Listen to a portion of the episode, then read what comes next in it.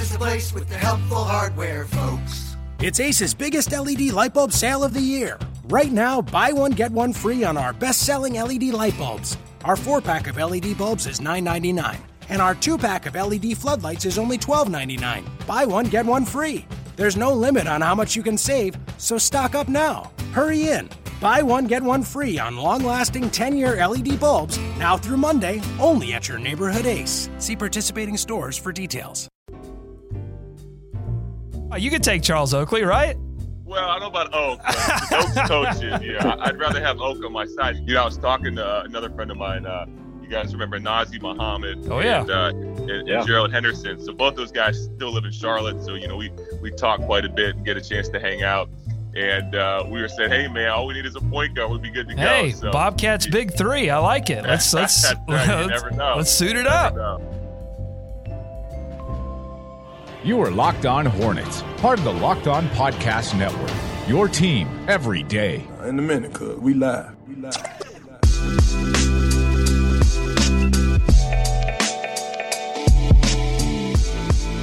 Hi, everyone, and welcome to Locked On Hornets. I'm Doug Branson, joined on the phone by David Walker, and we welcome in on the Locked On Hornets line Matt Carroll. Matt is a color analyst for WFNZ's coverage of the Charlotte Hornets, and of course, Matt played for the franchise as a member of the Charlotte Bobcats from 2005 until 2009, and then again from 2010 until 2013. Matt, thanks for joining us. Doug, happy to be here. Thanks for having me on, guys. So the schedule is out. We've had some time to dive into its ins and outs, its intricacies. What are your early impressions of the hand that the scheduling computers have dealt to the Hornets this season? Well, I think my first thought is the season's starting early. you know, yeah. When I yeah. think of uh, mid October, I'm thinking of uh, playoff baseball, a little bit of football, college and NFL, which I'll be watching, uh, paying close attention to my Notre Dame Fighting Irish. So um, to be starting that early, uh, I think in the year is a bit of a surprise from a guy who played in the NBA for a while. So uh, I understand the logic of it, trying to eliminate the back to back and the clutter of games to try to make sure the superstars are not sitting. But it's a bit of a surprise to me, but overall, I think it's going to be for a better product in the NBA. Uh, less back to backs as players, you know, back to backs are just really hard and difficult on the body, especially when you're traveling on the road for a long road trip. So um, I like the schedule. You know, those are my first thoughts just early on. We can get into more detail with it, but I, I think overall it looks pretty good. Uh, you have usual suspects coming in town with the big games, and we can talk more about that. But but overall, I'm pretty happy with it.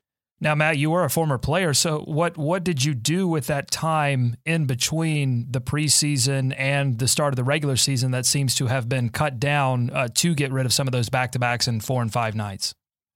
Yeah, you know, I think uh, you know that that time mid October, you're almost getting into to, to good shape, and I think nowadays when I first started back, it was 2003 and four. I was in uh, Portland, San Antonio and obviously uh, San Antonio had a very good team. The next year they won a world championship, um, but guys are already in good shape. I mean, I don't think many guys in the NBA or many players can afford to take much time and, and get out of shape like maybe they did years ago. You have to be in great shape. Your off seasons are so big.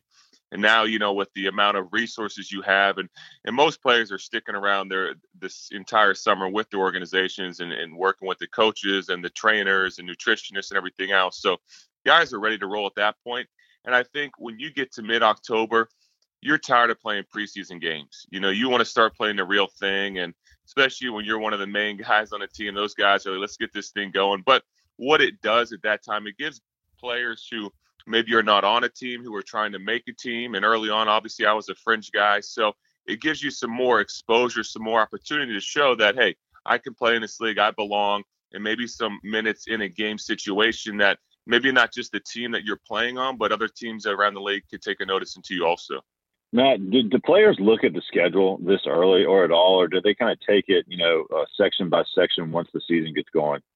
Yeah, great question. Um, I, I have to be honest. As a player, when the schedule came out, I never even looked at it. I might take a look uh, if it was around the holiday and I had to buy some plane tickets for some family to come in town.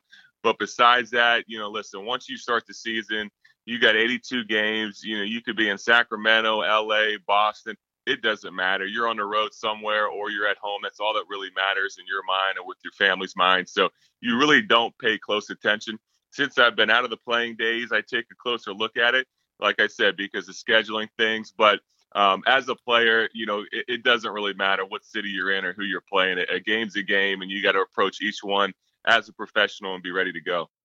So, speaking of what maybe players or teams care about. The Hornets open on the road for the third straight year. This is the first time that's happened since uh, 2008 through the 2010 season. Do teams like to start at home? Do teams care about starting at home, or or does that not really matter either?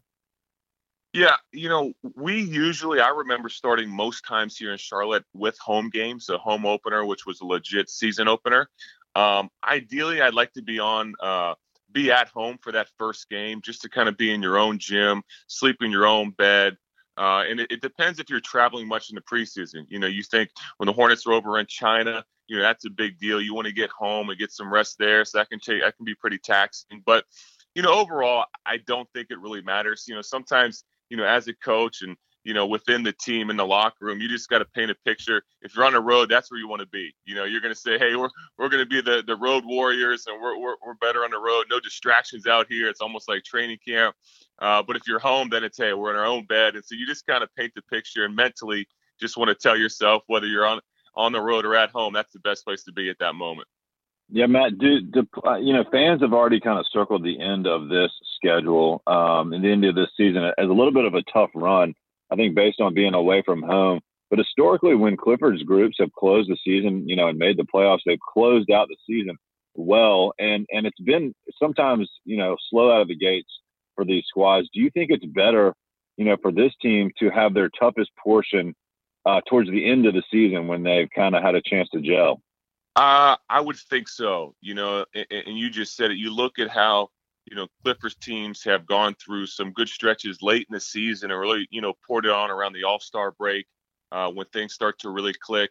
You know, we have some new additions this year with Dwight Howard, our young guys, Dwayne mm-hmm. Bacon, Malik Monk. So it's going to take some time to insert them. But overall, our, our core has been here for, for, for years at a time, which I think is important. So it's not a new system. You know, when I was playing, you know, I was here for over seven seasons, and we had I had five different coaches in seven seasons. So every every season you're opening up with the new offensive scheme, new defensive scheme, new everything, you know, terminology. But I think the consistency, having some stability with Clifford here in Charlotte, uh, will get things going early. So I wouldn't be surprised if this team is is ready to roll and gets gets things clicking a lot earlier than maybe they have in the past, just because guys are comfortable, they're familiar with Clifford's system, they know the terminology, and you know what, they're veterans too. You know, Kemba's, you know, when I was with him, he was a young guy, he was a rookie, second year player. Same with MKG.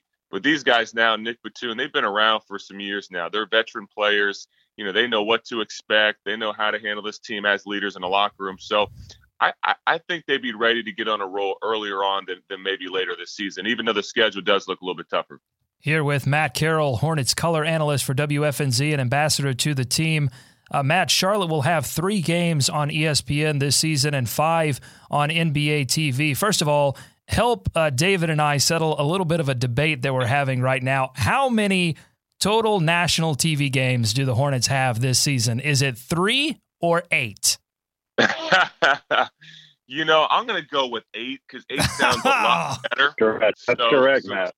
So that's how we're going to do that because NBA TV is national, right? I think you can get that channel in most exactly. states of the country. So I'm going to say eight. I think it depends on who you talk to, but in my eyes, it is eight games.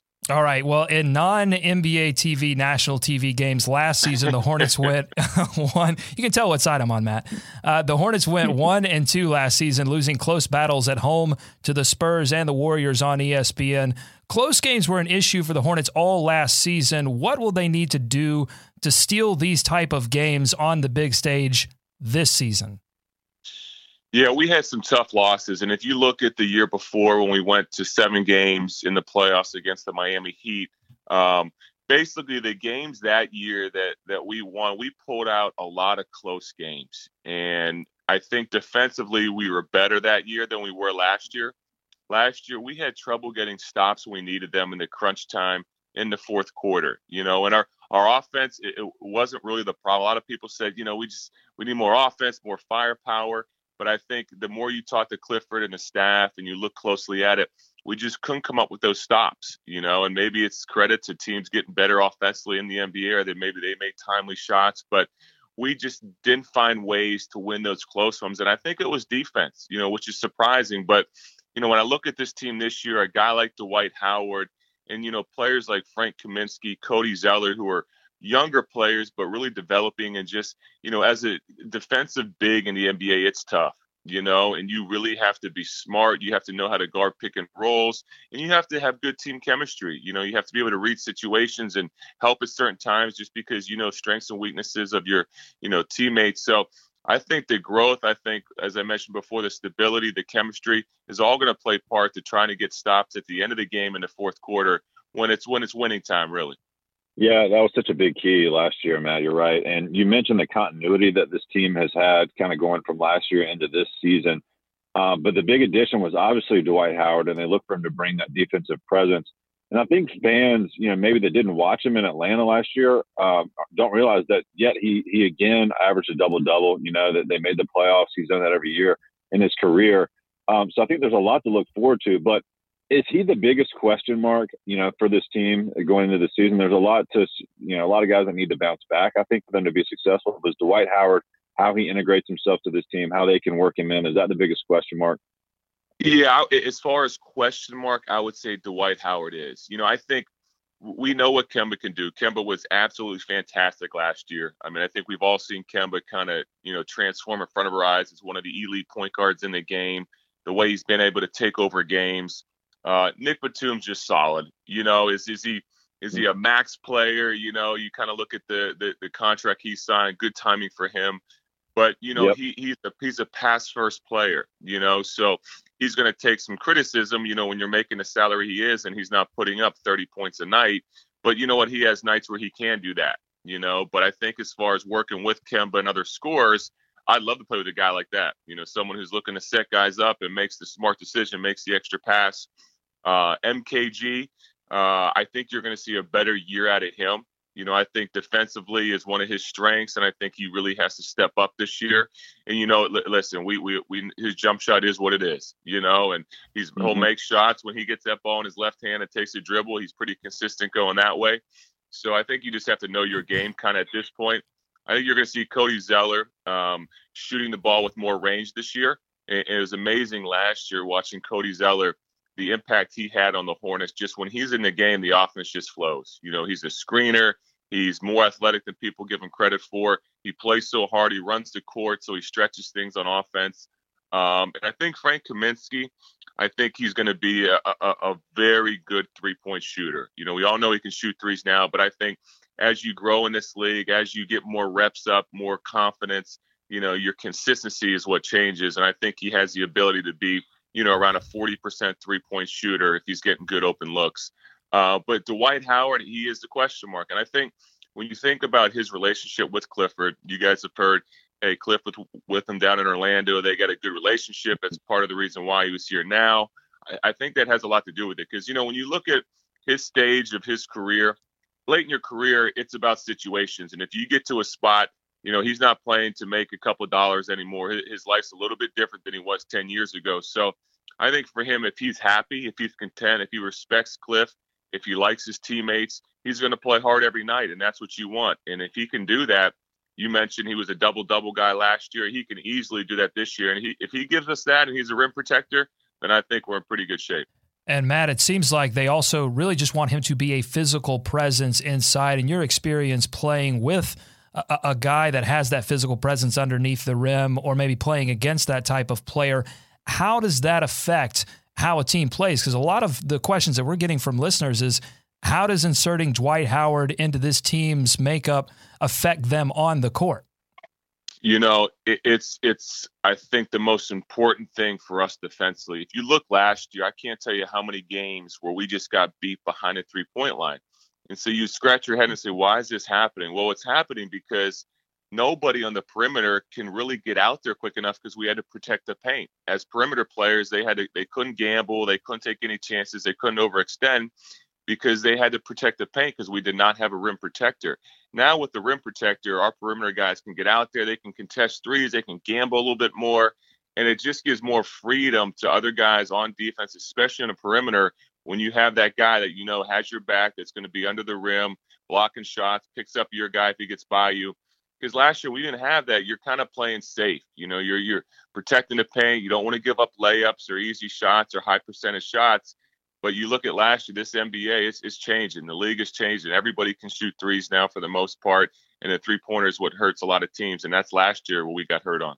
Yeah, Matt. Um, somebody that the Hornets fans are excited to see is Malik Monk, who uh, surprisingly, you know, we haven't gotten to see any of because he didn't play in summer league, and um, just had the one year at Kentucky where he didn't play a lot on the ball, and a lot of people are wondering if you know the Hornets will try and work him in at all, you know, behind Kemba in a backup point guard role.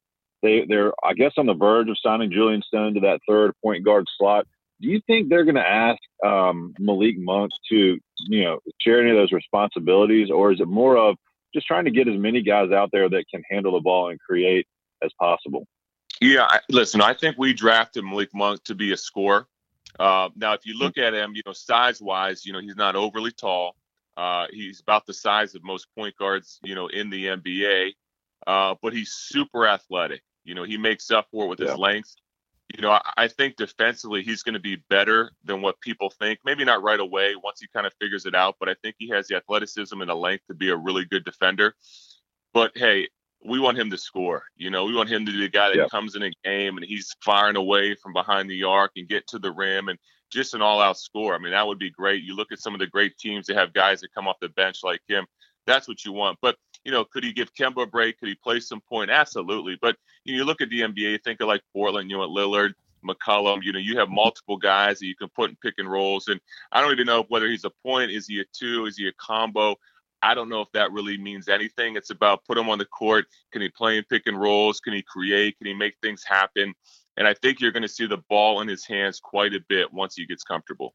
Yeah, I think that's interesting. This uh, this idea that maybe putting him on ball and asking him to create would take away a little bit of of the the, the magic that they want him to bring uh, in terms of his scoring ability. The, the one question I have about Monk right now is we know from that one year in Kentucky that he had the ability to knock down open shots, contested shots, shots on the move, catch and shoot. He was a taker and a maker at Kentucky. But what challenges will he face to translate that into the NBA game, and what will be the key leading up to the season in, in overcoming those challenges? Well, I, I think number one, uh, when you get to the NBA, that the hardest thing, and I can relate, you know, as a, as a wing player, as a shooter, uh, is just maintaining your aggressiveness and confidence. You know, when you when you're on an NBA roster and you're not playing, you know, 40 minutes a night like you could, or you know, in Kentucky it was a little bit less, I guess, but you know, you have to somehow, you know, deal with having inconsistent minutes. And when you come in the game, maybe you only get two shots in that quarter but you got to have the confidence to take them and, and, stay aggressive like you, you like you're getting maybe 15 or 20 shots a night like you did in college. And that's the challenge i think for a lot of young players especially shooters and scorers just that you're not getting the reps you're not getting the opportunities that you did when you know if you're getting 20 shots a game you're like well if i miss a couple it's no big deal but now when you're coming off the bench, if you miss your first, you know, three or four shots, then coach is thinking maybe he doesn't have it tonight. So can you play through those, you know, tough stretches, maintain your confidence, and still be the same person, you know, and same player that everyone, you know, knows you can be. And Monk and fellow uh, draft pick this year, uh, Dwayne Bacon, both both shot makers, and I felt like they were trying to address that a little bit. Maybe take some of the weight off of Kemba and guys like Nick as well. But don't you see the uh, the fire in those two young guys that they, they are both I think cut from the same cloth and that they want to shoot the ball and they want to score a lot when they can. Yeah, I, I definitely do. I think they're both shot makers. I think Bacon, you know, hasn't we haven't talked about him as much, but uh, you know, he's got an NBA body. You know, I think he's got the mm-hmm. strength to come right in and be ready to go. And he was impressive in the summer league. Had some games where you know he made some tough shots. I was impressed with. But I think we also wanted to upgrade our athleticism. You know, I think coming off the bench, you know, guys that can defend, guys that can be physical and still be shot makers. You guys hear the term, you know, you know, threes and D's, guys that can hit threes, guys that can really D up. You know, because when you're coming off the bench, you just don't want to drop off, right? You want to maintain what the starters did, and you don't want to have a drop off. And last year we had some drop offs just because of defensive reasons. And I think this year we can address that, and you have guys that can knock some shots down. You know, then you're in a pretty good situation. Uh, last player, Matt, that I want to ask you about is Michael Carter Williams. Uh, in his first meeting with the media, he talked about wanting to learn how to run a second unit. He will most likely be backing up Kemba Walker. Uh, early in his career, he got lots of experience running a first unit offense. What's what's going to need to change? What will his focus need to be in order to effectively uh, uh, be a leader on that second unit? I think just getting comfortable with his role. You know, I don't think it matters first unit, second unit. He knows Kemba's the the starter, so there's not going to be any question there. But I think taking ownership and like, hey, this this this is my group. You know, almost look at like a football team where you got your your defense and your offense, and if he says I got the second unit, I'm going to be a leader out here. Cliff's really good at you know instilling confidence in guys and really making sure they understand what their role is exactly. And as a coach, that's kind of what you want someone that's going to tell you, hey, here's my role. I know every day coming into work, here's what I got to do. And I kind of look at him, you know, almost like a guy like Shaun Livingston. Shaun Livingston was a teammate of mine here in Charlotte. You guys probably remember. And, uh, you know, he's got the height, he's got the size. And I think he's similar in a lot of ways, even though people don't talk about it. But, you know, if he can develop a little post up game, he got the length to shoot over players. Uh, he's big, he's long, and just be solid. You know, someone that you can count on each and every night to kind of run the show, to get some baskets, to set some guys up, and put some pressure defensively. And I think that's what we're looking for from him. And I think it was a pretty good pickup. You look at the price we got him for. Um, I was happy with that signing. Before we get you out of here, Matt, I just want to ask: we we've had uh, a lot of the the Hornets broadcasters in here before, and since it's your first time, I just want to know, like, what's your preparation uh, when you go into these games as a Hornets broadcaster? What do you do before the games to get to get ready to go? You know, I kind of look a, a, couple games ahead. You know, and so depending on what my schedule is going to be like that week, will determine you know how many days ahead I'm doing my preparation. But for me, it's just a lot of fun. I mean, I like to to watch you know games on film, so I'll go on my computer or go on TV and get a feel for the teams we're going to play against and just kind of their style and what players have been hot lately and then I'll just read up, you know, recent articles that are coming out, maybe with, with their local beat writers, some ESPN stuff and NBA.com, and then I'll be ready to go. And you know, fortunately for me, you know, what's been fun is a lot of guys in the league. I'm not. I mean, I, I look a little different. My my beard's getting a little bit gray, but it's only, it's only been about four years since I was playing. So a lot of these guys, you know, it's. uh I'm pretty familiar with. You know, as a player, I was studying them, I was guarding them, so it's fun to talk about players that I actually prepared and played against myself. So, so that that helps a little bit also with the preparation. Well, listen, I, have got a couple of I got a couple of podcast recommendations for your preparation as well. All right, that sounds good. I'll be up hey, for that. Hey Matt, one last question for you. Any any thoughts about Big Three maybe next year? Oh, it's a great, you know, that's it's funny. I see that and I'm like, man, I got to get in that, you know. Um, yeah, um, yeah. Come on, you could take Charles Oakley, right? Well, I don't know about Oak. Oak's coaching. Yeah, I'd rather have Oak on my side. Oak was actually an assistant coach with us here in Charlotte for a year, right. so I got to yeah. know Oak pretty well. And I actually bumped into him in a golf outing a few weeks ago. He, he's funny, man. But uh, you know, I was talking to uh, another friend of mine. Uh, you guys remember Nazr Mohammed? Oh yeah. And, uh, and, yeah. and, Gerald Henderson. So both those guys still live in Charlotte. So you know we we talk quite a bit and get a chance to hang out. And uh, we were saying, hey man, all we need is a point guard. We'd be good to go. Hey, so, Bobcats yeah. big three. I like it. Let's let's right. let's, let's, suit it up. Know. All right, Matt. Hey, thanks so much for joining us. We had a great time and, and great insight on uh, on everything from Dwight Howard to uh, this schedule that just came out. Matt Carroll, Hornets color analyst for WFNZ and ambassador to the team. Matt, thank you so much.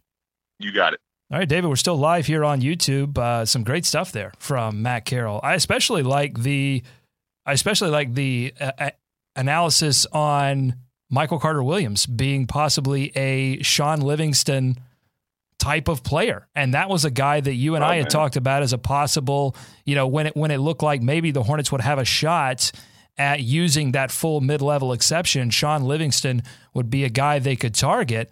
And when that uh, you know didn't become a possibility, they had to move on to some other options. But Matt Carroll, who knows a, a little bit about Shaun Livingston, having played with him, says that maybe Michael Carter Williams could be that same type of player. I think the key to that, though, is that Shaun Livingston sort of fell out of love with his ability to shoot the three point shot and sort of learned his limitations and, and, be, and became weird, focused on defense. Given the team he plays on. right. But he learned his limitations and he learned his role. And that's what Matt talked about as well. You know, learning that role and learning what you what you are asked to do and and trying to to fill that need. And so I think that's going to be key for Michael Carter Williams this upcoming season. Yeah, think about how many times you're watching the Warriors and you see Livingston come in and just abuse, you know, particularly like a a, a, a, a um, second unit point guard or anyone who's checking him down low. I mean, using that height, which is the one thing that Michael Carter Williams does have that blends well, or that um, you know looks like uh, Livingston on that end. So I mean, if he could develop that, Doug, if he could be able to be a guy that you could put in the post when they've got a mismatch down there, I mean, that would give them something they haven't had. I mean, geez, when when have they had a point guard that's been able to do that on this team since? I mean, we might have to go back to Shaun Livingston and the Bobcat days, really. I mean, yeah, that would be huge. Anything he can give them above, you know, keeping the team level, right? Like, you know, functionally running offense. the offense. That's yeah. the minimum. Yeah. Yes. Distributing and yeah. functionally running the second unit offense and, and making plays for other players would be something that they didn't necessarily have last season. So if he can do that, that's bare minimum. Then they're already better off. And then if he can add uh, mm-hmm. some ability to score maybe on a runner, or again, not falling in love with that three point shot necessarily, uh, but uh, finishing inside, something that he yeah. needs will need to get better at than he was last year in Chicago. Uh, yeah, those can definitely be, be big things. And then he also mentioned Dwight Howard. You know, late in his career, it's more about situation. I like that quote as well uh, that you know yep. you're trying to find those right situations. Atlanta, I think he thought that would be the right situation, wasn't necessarily, and and hopefully the Steve Clifford factor can make it because you heard him, David, how how different the team is going to be, especially defensively, with a presence like Dwight Howard underneath. Oh yeah, um, and, and he did say that was the biggest question mark, and I think that's certainly fair, and I think a lot of fans are looking at that uh, you know, just not knowing what to expect and maybe having different views of Dwight Howard given the, the course his career has taken. But uh, again, I mean, you lean, you go back to just the sheer numbers that he's put up and the consistency with which he's been able to produce, and you have to feel good about that addition. The other thing, Doug, I thought was interesting when we were talking about Monk and Bacon. You know, I brought it up in, in the form of shot makers, but he, uh, Matt mentioned something that we've talked about in the past adding these guys that are three and D guys that can guard multiple positions, they can knock down a shot uh, when they're presented the opportunity. Not something the Hornets had a lot of, particularly coming off the bench last year. And you see the teams, especially in the East, that are not named Cleveland, but even Cleveland, you know, they've got these guys that can run out there, handle the ball a little bit, create a little bit, do a little bit of everything, and guard multiple positions. Yeah, it's all about versatility. Trying to add. Yep, and that's and that's exciting. I think if you're a Hornets fan, because that's going to be a different look especially the depth that they have now with uh, adding a few more guys that are able to do that. And we got him on record about the the big three. That was a great question. You sly devil. You heard it here first. You sly devil. That was amazing. Well, hey, he mentioned the graybeard. He mentioned the graybeards, and I was like, "Yeah, uh, there's plenty. You know where the graybeards are? They're in the, the, the big three. Well, I dropped the Oakley thing. I don't I don't know if he was quite aware that Oakley actually he stepped onto the court in that last big three. Uh, so well, uh, yeah, ho- hopefully, Matt's, hit, hit you got to be ready. Guys. You got to be ready for Oakley to step on the court at any time and devastate you. Uh, hey, uh, kid, do you do you have time to talk about the schedule for a few minutes? Yeah, of course. Okay, let's run through this because uh, for some of the people that may not have joined us live on YouTube last night for our instant reaction, so the Hornet schedule revealed last night. The season opener will be October 18th at Detroit. As you heard in the interview, third straight season they will be opening away from home. The home opener is the next game, October 20th, versus the Atlanta Hawks. And there's some storylines there, David. Well, two two straight games where you have Dwight Howard storylines. First in Detroit versus his old coach in Orlando, Stan Van Gundy, and then to come home and play the Atlanta Hawks. Dwight Howard facing off against his hometown team and the team that traded him. So listen, the NBA knows what they're doing. This is it's not even a conspiracy theory. This is this is blatant Dwight Howard storyline, you know, star storyline playing here for the Hornets. Oh yeah, I mean they're they're familiar with the storyline. They followed the the gossip columns in the offseason as well as anyone. So, you know, um, I think that's intentional. But look at the matchups too, though, Doug. I mean, um, uh, you got Drummond, I think, there in that first game. Yeah. Um, I think Atlanta I mean, for Hornets fans though, Atlanta that should be a nice. that's a nice way to start your. Well, it your, could. Your, well, your it, yeah. I mean, early right? on, it's either going to be vindication or or it could be a Mhm. sign of trouble. So we'll get that indication Yeah. early on. I know you were looking at some strength of schedule numbers from our friend Jared Dubin, who hosts Locked On Knicks here on the Locked On Podcast Nem- Network. How does this Yeah. schedule stack up in terms of strength of schedule? You know, for the rest of the league. So I think the the Cavs are have the weakest strength of schedule, thirty out of thirty. The Suns, I believe, have the first, and the Hornets are almost smack dab in the middle, sixteenth in strength of schedule. So certainly manageable, Doug. I think certainly in the East, you have to like that. And you know, for a team that, like Matt Carroll mentioned, has some consistency, was able to add some depth. If you're dealing with you know a, uh, a middle of the road schedule from a difficulty uh, standpoint, that's got to be something you can look to build on. Of course, I mean, you know, Doug, I think in the NBA, that's a little more valid. Like when the NFL puts out their schedules and you try to do strength of schedule, you never know. Like a lot can change. I feel like the NBA, it's a little easier to, you know, slot those with some uh, some confidence, don't you? Yeah, and you have to factor in. I mean, like teams like Atlanta, and I think Jared Dubin actually inserts some some extra some extra zeros and ones to try to figure some of this out. But you've got teams like Atlanta and Indiana who were very good last season that may not be as good this season. So you can't necessarily go by their records last season. But I think you're right; it is a little easier in the NBA to figure out these these strength of schedule numbers. So I'm looking at the month by month, and they've got the second and third toughest schedule through December, second uh, on October and November, and then the third toughest in December. But then the bottom falls out. January, it's 23rd. February, it's 19th. March, the the cupcakiest of the cupcake schedules, 30th in the league. And then April, it ticks up just a bit to 26. So again, a lot of a, a lot of away games late, David, but a lot of But- opponents that should Right. be uh, um, a little easier to to play against. Yeah, exactly. And and we talked about that a little bit last night, um, breaking this down, just the amount of away games to close out the season. But it, as you mentioned, it balances balances out with the strength of schedule, especially that April stretch. I mean, their last couple games in April um, are, are fare very well for this team, and if they're going to close out with any success, um, that's a good run to have. I mean, Doug, think back to the last is it three seasons going on now? I mean, nothing has been wrapped up until it seems like almost this at least the the last two weeks of the season, right? So it feels like it's always going to be there for the taking, and uh, that stretch bodes well for them, I think.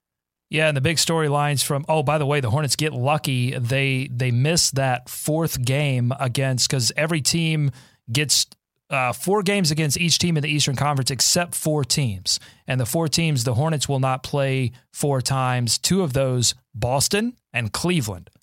So Hornets getting lucky there. They dodged that fourth game against Cleveland and Boston, who look to be the top two teams in the East. Uh, some other news and notes from this schedule release. Of course, we talked about the back to backs down.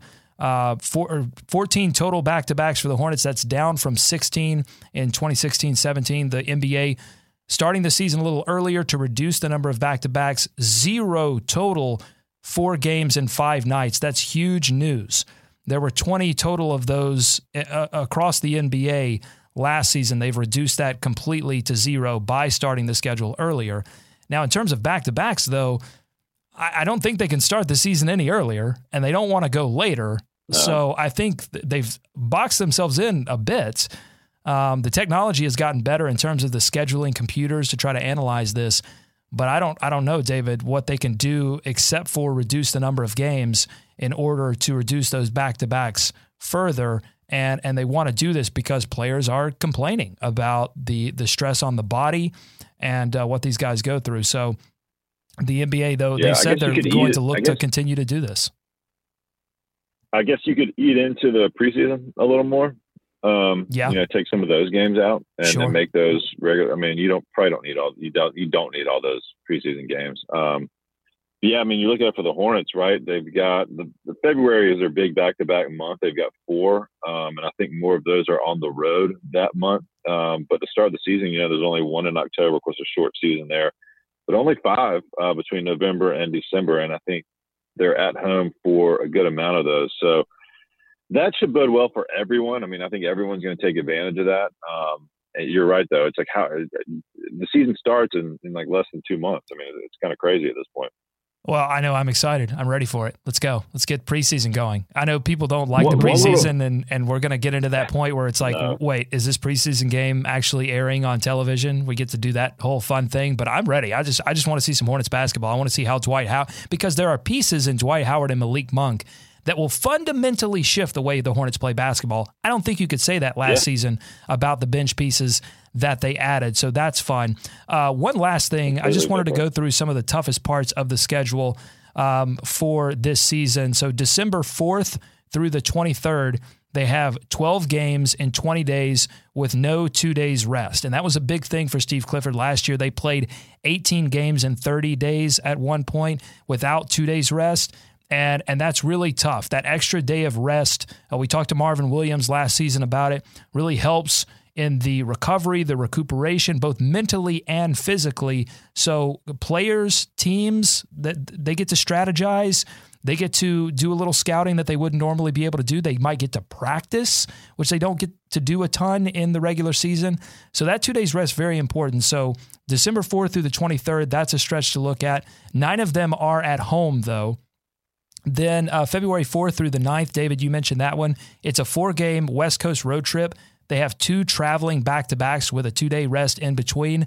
So that's like a four days and five nights kind of uh, mini. It's four day, it's four games and six nights, but it's two back to backs, really tough.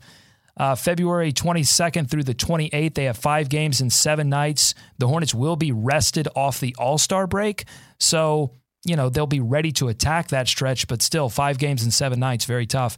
And then finally, mid March, they have a five game road trip leading into a, a, a, big stretch of games without that two days rest. They have five games in nine days uh, at one point New Orleans, Atlanta, the Knicks, the Sixers, and the Nets. So again, they get all these away games late. I think that's the big storyline. They get home court advantage through the toughest part of their schedule, and then late they have to play. Yeah. They have to travel a lot, but it's the easier part of their schedule. And as we mentioned a little bit, you know, when they've closed out successfully these seasons, they've played uh, well late. Uh, so I think that again is something that, especially for a Clifford team, if they can get off to a hot start, you know, I mean, and they don't have to, don't have to sprint to the end of the season. That would be a nice, a nice change too. So um, having that consistency may help there, Doug. One little quirk for the MLK Day game, they're playing on that again and again away for the second year in a row. They'll play the the opening game that day, 12:30 at Detroit, and that is actually a day removed from a back-to-back weekend in Charlotte. So they'll have a Friday Saturday game and then play an extra early game that Monday. So that doesn't always bode well for them. One little scheduling quirk there for the Hornets that didn't take benefit or didn't take advantage of, um, you know, what the NBA was trying to do with spacing games out. But with as many teams at game as that as they have, I guess you're going to have somebody at a bit of a disadvantage. And uh, the Hornets will just have to be get their coffee early that morning, Doug. And they have four Sunday afternoon games with 1 p.m. start times, and we know the Hornets uh, in previous seasons have had difficulties with those afternoon start times, as as most teams do. But I did look this up, David. Yeah. The Hornets and the Panthers do not do not play in Charlotte on the same day. That's some sometimes you get that quirk in scheduling. It's not no no uh, Panthers Hornets doubleheader this season. They they do play on the same day a few times, but either the Hornets are away or the Panthers are away. No Hornets Panthers doubleheader in Charlotte for this season. Uh, are, you, are you okay? Are you okay with uh, the confirmation of eight national TV games? Uh, I will never accept that. That is something uh, that I believe I think, uh, in my soul, not even my heart. It went past my heart and into I, my soul.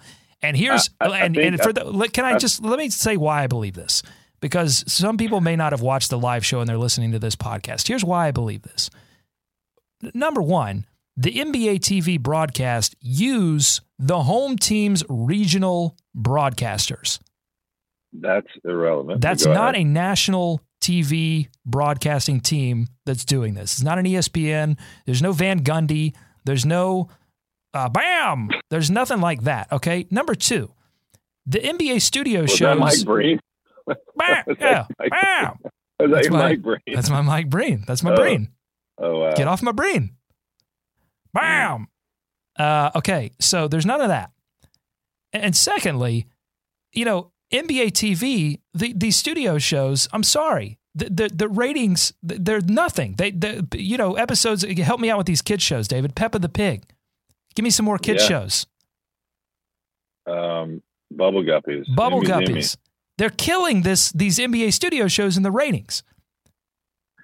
Okay, but it's it's a nationally broadcast channel. That's thank you. Na- Thank you. That's what I want to uh, call it. national. That's what I want to. It's not a national TV game. Well, it is a nationally. What It's a national audience. Well, here's from the NBA notes, and you may be able to to, to take this. They're calling these marquee national TV games. Now, would you be okay with that? Not the NBA TV, but you know the the national proper oh my game. God! marquee national TV games. this is like the Nike uniform, sort of just They're advertising learning. speak.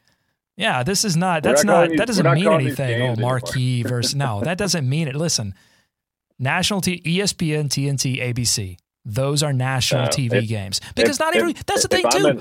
Not look. You could have That doesn't matter. you could have a cable subscription in some places and not get NBA TV. It's not even a given that NBA Yeah, TV is in your cable subscription. it's not a given. Get out of here. But if I'm in Idaho, Get if I'm outta in here. Idaho, if I'm in Idaho, You're and I turn already in trouble. NBA Sorry, TV, Idaho. if I turn if I turn on NBA TV in my Idaho bungalow and it's twelve thirty Eastern time on Martin Luther King, I'm going to see the Hornets, and that's a national TV. Bam.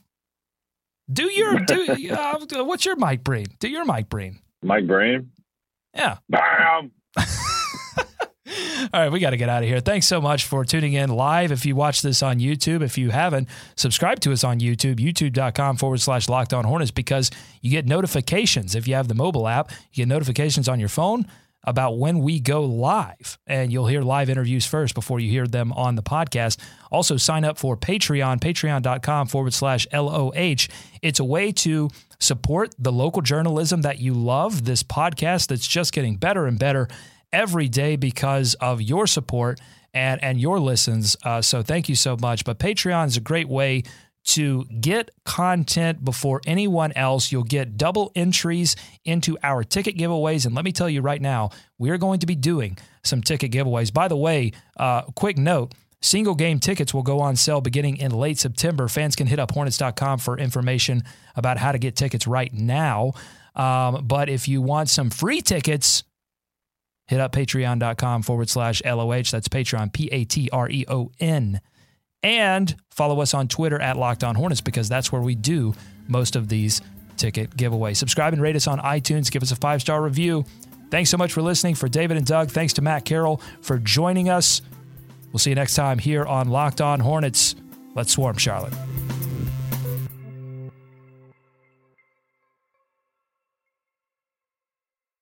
Rush into Old Navy today for up to 50% off store wide. Get dresses from $15 for women, $12 for girls, plus up to 75% off clearance for the whole family right now at Old Navy and OldNavy.com. Valid 1016 to 1020 select styles only.